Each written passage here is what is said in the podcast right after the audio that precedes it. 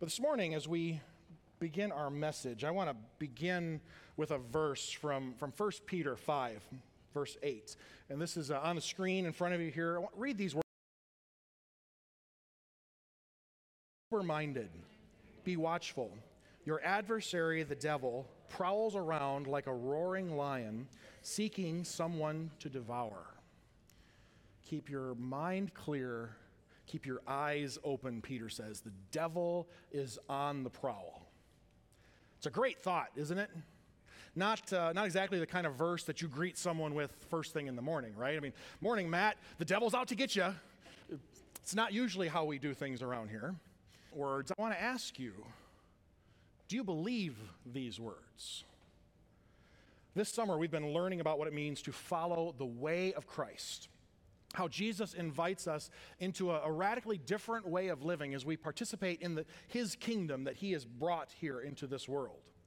And while we've mostly been in the Gospel of Mark for this, this series, this morning we're going to look at that New Testament reading that we had just a few moments ago from Ephesians about an important aspect of following the way of Christ as we put on the armor of God. Because not only, as we read in that verse, there is the devil real, but there's a battle going on.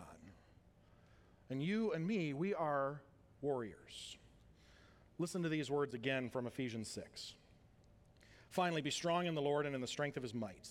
Put on the whole armor of God that you may be able to stand against the schemes of the devil. For we do not wrestle against flesh and blood, but against the rulers, against the authorities, against the cosmic powers over this present darkness, against the spiritual forces of evil in the heavenly places. Now, these words are written by a pastor named Paul to a, a church in Ephesus, the ancient city of Ephesus. And at the end of, end of the letter to this church, the sermon to this church, he, he adds these words here. He basically says, Look, I've told you lots of things throughout this letter, but I want to end with this be sober minded, keep uh, your eyes open, because the enemy is not simply flesh and blood. It's not simply what we see, but the enemy is evil itself. Paul wants us to grasp this idea that when we see horrible things in the world, and we've seen some of those things lately, that it's not just humans being humans but that there's a spiritual dimension to all of this. Now, in our modern Western world that we all live in, the, the worldview that, that we tend to operate on, the belief that we like to have, is that everything we, we encounter like this has a natural cause and a scientific explanation behind it that the evil that we see in this world really isn't evil. It, it, has some sort of a psychological or physiological or sociological explanation. And if we can understand that, if we can investigate it and, and learn enough about it and find the, the root of all those causes, well, then, then we, can, we can get rid of it. We can make all those you know, so called evils go away if we try hard enough and we just get smart enough about it.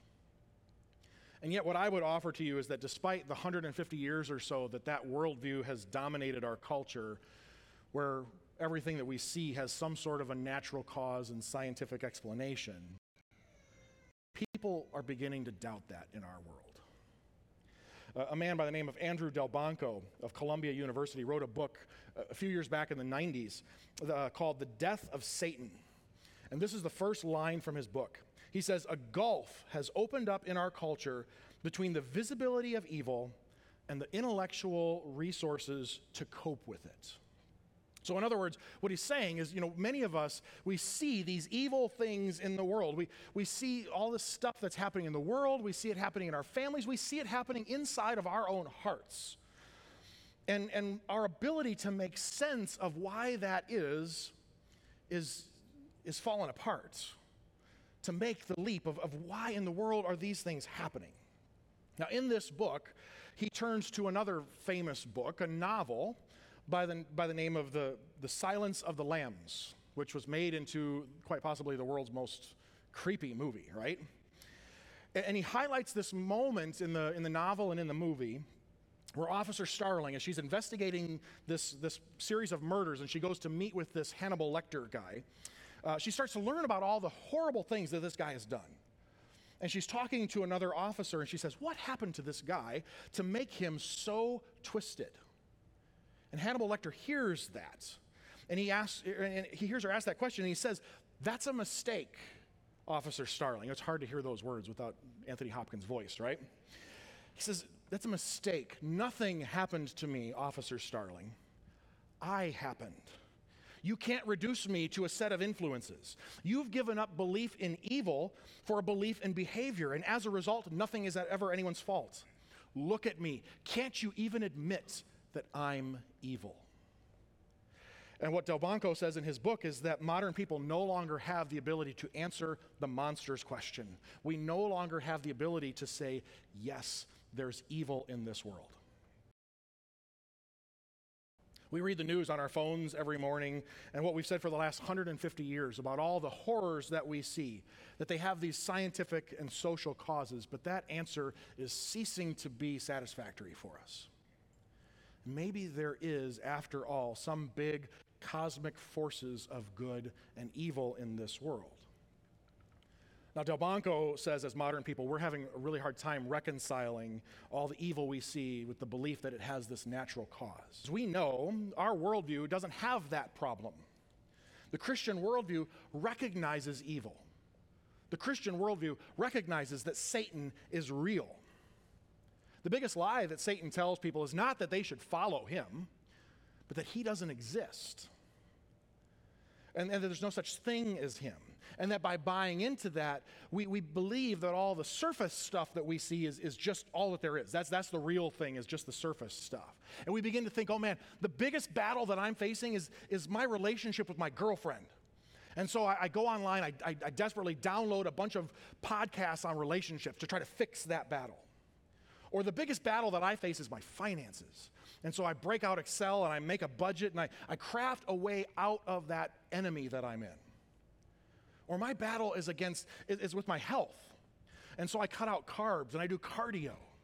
And what Paul is saying here is that, that those things those things are important, but they're not the only thing. They are symptoms of a deeper underlying problem. Behind every struggle are two things. Human sinfulness, which rebelliously screws things up, and evil itself, which tempts and lies and stirs things up. The real battle is not with our relationships, our debt, or, or our weight. Our battle is w- between you and evil, evil itself. And if you are a baptized member of God's family, then your task is not to just see yourself as a mom or as a student or as an engineer, but to see yourself as a warrior. That's what Paul tells us here. Your task is to not just see the, the social and the scientific causes, which are real for those problems around you, but, but to also engage with and understand that there is a larger battle happening with evil and your own sin. Now, Mark Twain once famously said that when it comes to the devil, we shouldn't pay him reverence, but we should respect his talents. We don't want to ignore the reality of evil, but we also don't want to obsess over it. We know we can kind of go, go wrong off either side of the road there. So here's, here's what I think is a healthy attitude to have towards all of this that we are to live fully aware, but absolutely unafraid lives. Lives fully aware that there are forces of evil at work in this world all around us, but to also be absolutely unafraid of its powers. Listen to these words from Romans chapter 8. This is Paul, the same guy, writing a letter to a different church. And he says in verses 38 and 39 For I am sure that neither death, nor life, nor angels, nor rulers, nor things present, nor things to come, nor powers, nor height, nor depth, nor anything else in all creation will be able to separate us from the love of God in Christ Jesus our Lord. Paul's point here is this that evil exists but God is stronger and Jesus is king. Evil exists. But we have to remember that God is stronger, Jesus is king. And through Jesus' death on the cross and his powerful rise from the grave three days later, Jesus has firmly secured your place in the Father's family. And he has put on display his power and his strength over and against every other power in this world, including the powers and the forces of evil and sin in this world. And now, nothing can pull you away from the Father's grasp. So, is there evil in this world? Yes. But is it going to come and snatch you out of the Father's hand? No. It can't do that. The cross and the empty grave were a decisive victory. And, and although evil exists in this world, and although Satan prowls and tries to cause problems, one day when Jesus returns, Satan is going to have to lay down his weapons and be stomped out for good. Until then, we must be wise, we must be aware. But because of Christ, we refuse to live. You following with me so far? You following along here? Now, not only is evil in comparison to Jesus powerless, but God also promises to array you in all kinds of protection. And that's really the big point of what Paul is saying here in Ephesians. He, he continues on, I'm picking up here in verse 13. Therefore, take up the whole armor of God, that you may be able to withstand in the evil day, and having done all, to stand firm. Stand, therefore, having fastened on the belt of truth, having put on the breastplate of righteousness, and as shoes for your feet, having put on the readiness given by the gospel of peace. In all circumstances, take up the shield of faith, with which you can extinguish all the flaming darts of the evil one, and take the helmet of salvation and the sword of the Spirit, which is the word of God. Now, Paul uses this very vivid imagery to talk about how we are protected from the powers of evil. Now, we could, we could dive so much rich imagery there and, and metaphor that he uses to talk about all those pieces, but, but here's the, the one thing that sticks out to me this morning in verse 13. Who does Paul say that this armor belongs to? He says it belongs to somebody, but it doesn't belong to you. It belongs to God. It's God's armor, it's His. I'm sure you've seen pictures before of, of, little kids dressed up in their parents' clothes. I found this picture from, from way back in my history of uh, my dad was a fireman, and so trying on my dad's firefighting uniform there, you can tell that does not exactly fit like it's supposed to. And this is kind of the image that, that Paul is painting here of this protective gear that is not our own that it's God's. It belongs to the Father. He puts it on us. And because it's His, because He puts it on us, it's huge, right? This is not made for us. It's not a shield that just kind of protects you, you know, from, from your waist up. It's a shield, right? That you can stand behind that protects your whole body. It's not a helmet that just covers your head, but like covers your shoulders as well. This is an enormous protection that he puts around you. You are completely covered by the armor and the power of God. And the armor and the power of God is the work of Jesus Christ that forgives your sins, that made you his child and secures your future. You are completely covered by that power, which means the only power that evil has in your life is the power that you give it. Power that you give to it when you decide to stupidly step outside from behind that protection and invite problems. Like when you abandon truth by entertaining some idea that you know to be a dangerous lie. You know, it's, it's just drinks with a friend, a friend that I kind of find attractive, but it's okay. My wife won't find out about it. Or when you decide to, to put your faith and your trust in something other than the promise of Jesus. You know, I, I grew up in the church, but but who needs God? I'm good enough, right? And after all, if, if, God is God, then why does all this bad stuff happen in the world? Why are, there, why are there earthquakes and tsunamis and hurricanes and Adam Sandler movies? Where is God, after all? And to be honest, a lot of us do that, right? We flirt with stuff that we know is dangerous, that we know we shouldn't do. And then we wonder why our life is taking all of these hits and our faith taking all of these hits. It's because we refuse to stand behind the protection that God gives to us. So you might be thinking, you know, there's, okay, there's, but evil is defeated. God, God is powerful. God is king. And we've got God's protection. So I, I've got that. But if it's a battle, what's my weapon? What do I fight back with? Well, it's interesting in all those things that Paul lifts off that there is only one offensive weapon that he tells us. God gives his people just one offensive weapon. He says, the sword of the Spirit, which is the word of God. Now, at first, that might seem a little odd. You know, God only gives us one weapon, and it's not a real fun sounding weapon, right? But you have to remember how evil works. Satan is subtle. He doesn't show up in a, in a red suit with pitchfork and flames all around him. Satan is, is subtle. Here's how evil works evil tells you lies. Evil tells us lies. For Satan, those lies are about two things they're about truth and trust. Because his goal is to get as many people as possible to buy into any truth, whatever it might be, that pulls them from their need for Jesus or to get them to put their trust in anything other than Jesus. And so he whispers into your ear lies that distort your view of, of, something like money or possessions. And so you think that those are the ultimate thing, and you try to get more of those things. Or he, he tells you half truths and, and tempts you to, to like leave your family. You know, you just really need to be happy. You got to do what it takes to make you happy because, you know, you deserve that. Or he, he tempts you to, to, to doubt the grace of God. Could God really forgive that? His grace is big, but, but for that, that, that seems too much.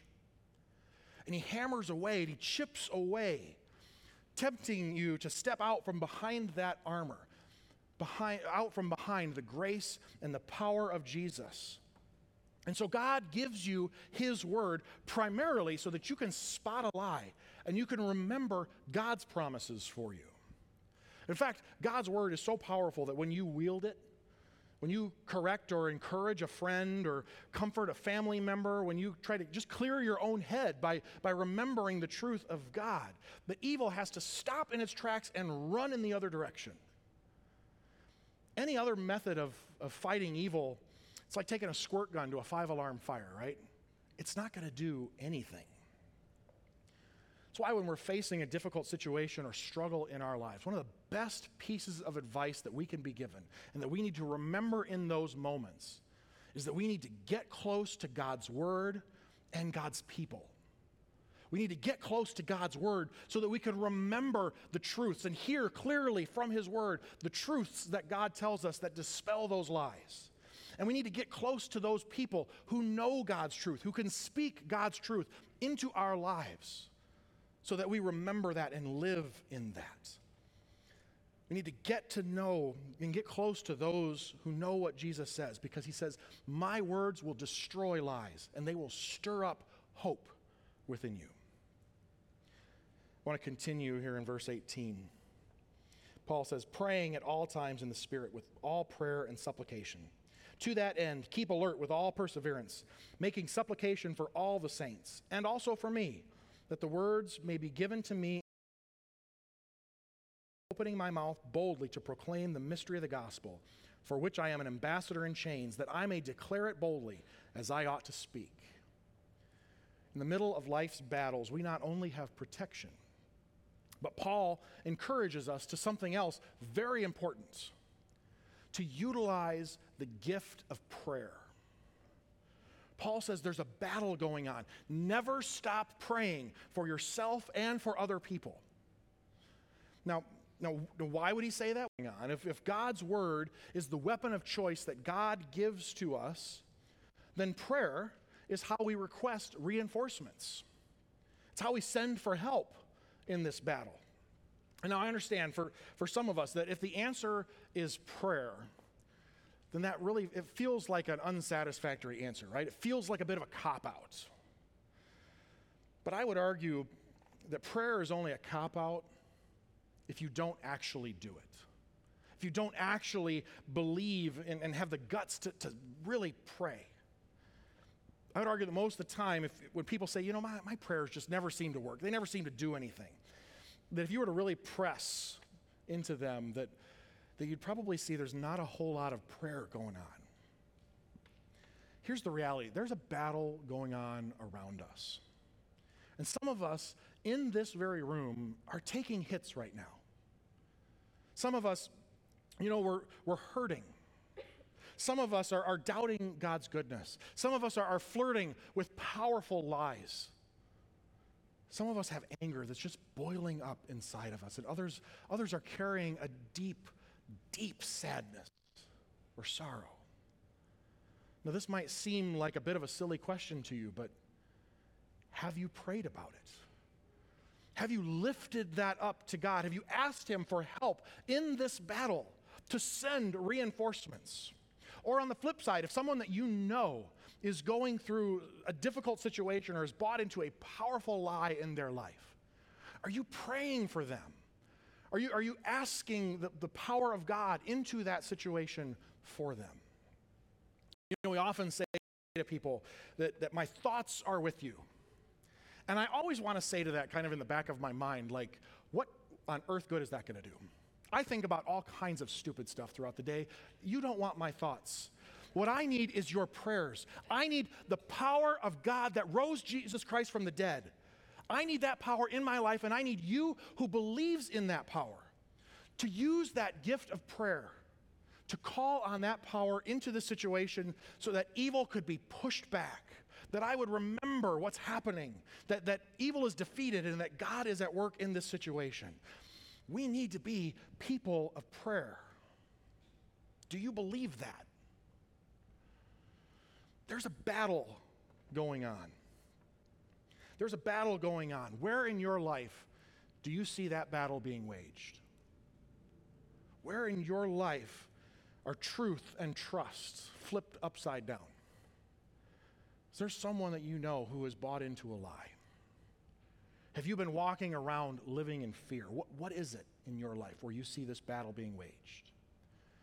Now, answer me this What are you, church, going to do about it? It's been said that the greatest gap in the world is not the span of an ocean, it's not the, the you know, distance between the rim of the Grand Canyon.